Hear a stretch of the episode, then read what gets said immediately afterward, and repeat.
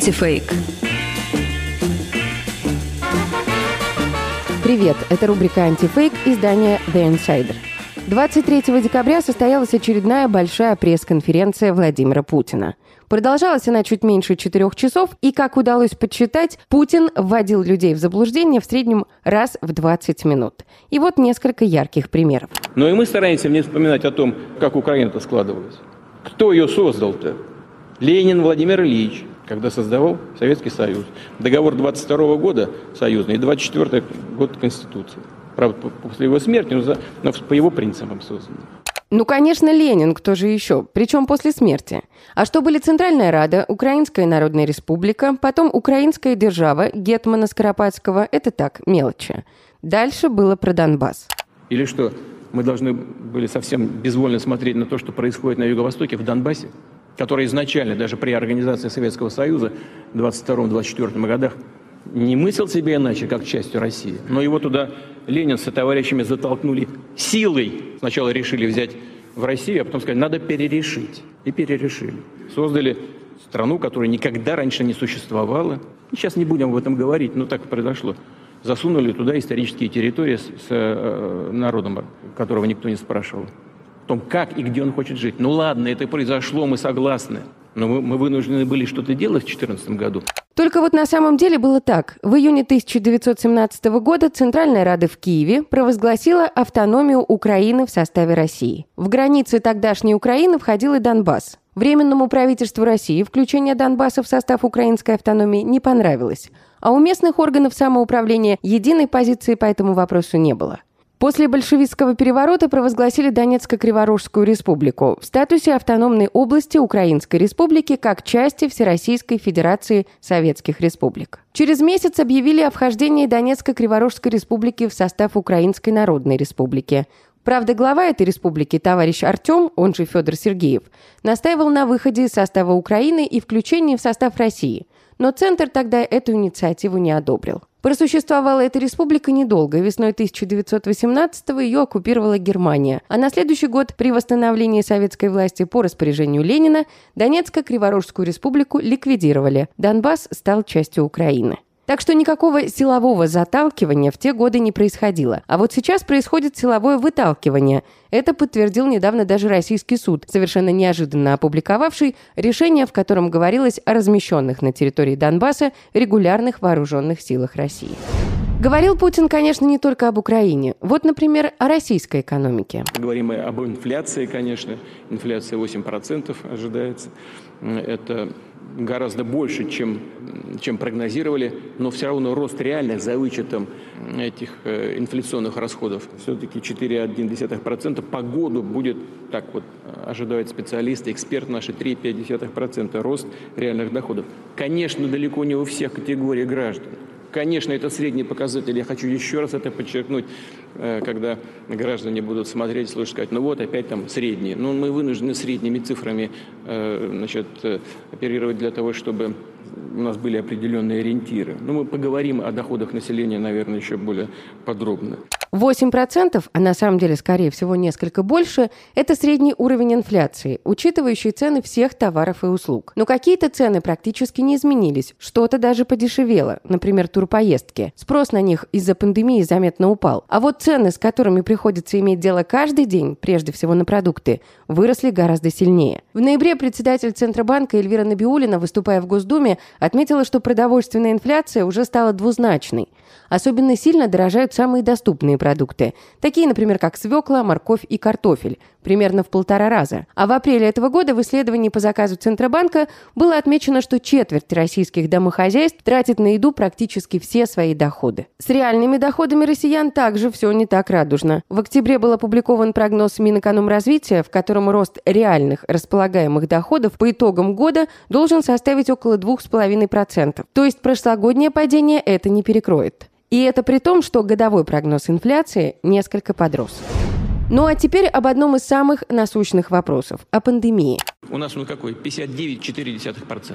Это коллективный иммунитет сегодня в России. Имеются в виду и переболевшие наши граждане, и привившиеся. Значит, у нас около 70 миллионов сделали первую прививку там 70 с небольшим, сделали 2 укола. Но этого недостаточно. Нам нужен коллективный иммунитет где-то под 80%. Надеюсь, в следующем году, где-нибудь хотя бы в конце первого квартала, во втором квартале, мы достигнем этого уровня. В некоторых странах сейчас уже говорят о необходимости достижения коллективного иммунитета в 90-95%. Об уровне коллективного иммунитета в России судить невозможно, так как нет подходящей методики. Вероятно, когда Путин дает оценку с точностью 0,1%, он имеет в виду сумму полностью вакцинированных и переболевших. Но многие были вакцинированы уже после болезни. И непонятно, учтены они дважды или нет. Вряд ли учитывается и то, что иммунитет постепенно ослабевает, почему специалисты рекомендуют прививаться бустерной дозой. И, наконец, данные о количестве переболевших крайне ненадежны. В ноябре посчитали, что в России, если исходить из открытой базы «Стоп-коронавирус РФ», в больницы попадают около 58% всех выявленных зараженных. Для сравнения, на Западе этот показатель составляет от 5 до 7%. Это может означать, что реальное количество инфицированных в России превышает официальные данные примерно на порядок. Причиной может быть и недостаточный объем тестирования, и умышленное занижение данных. Какой уровень коллективного иммунитета нужен для прекращения эпидемии COVID-19, доподлинно неизвестно. Это зависит в том числе от темпов распространения вируса. И уже после появления штамма Дельта стало ясно, что первые оценки в 65-70% не актуальны. И для достижения коллективного иммунитета нужно минимум 85-90% вакцинированных. Данные эти неточны и могут пересматриваться. Скажем, в Дании в сентябре сочли, что нужный уровень уже достигнут, и отменили все ограничения. Но в ноябре, причем еще до распространения штамма «Омикрон», их пришлось восстановить. Омикрон же, судя по предварительным данным, более заразен, чем доминировавшая до этого «Дельта», и требует еще более высокого уровня коллективного иммунитета. Но о чем можно говорить уверенно, так это о том, что достижение коллективного иммунитета при такой низкой доле вакцинированных невозможно в первом квартале следующего года. А вот так Путин ответил на вопрос корреспондента BBC, который поинтересовался, какие события в России привели к тому, что в стране за последнее время так стремительно выросло число экстремистов, нежелательных организаций и иностранных агентов. Путин ответил следующее. Напоминаю еще раз, этот закон придуман не нами, а придуман в государстве, которое все считают светочем демократии. Наш закон гораздо более либеральный, но мы не требуем даже прекращения. Просто вы скажите по-честному, источник вашего финансирования назовите. У нас 74 организации признаны иноагентами. Из 200 тысяч зарегистрированных НКО. 0,34. Так же, как в Штатах. А в чем разница? А в том, что там, если вы не закрыли свою деятельность, вам грозит уголовная ответственность до 5 лет лишения свободы. Даже в случае... Если вы эту деятельность прекратили и организацию закрыли, это не освобождает вас от уголовной ответственности. 5. У нас ничего подобного нет. Мы не запрещаем работу этих организаций.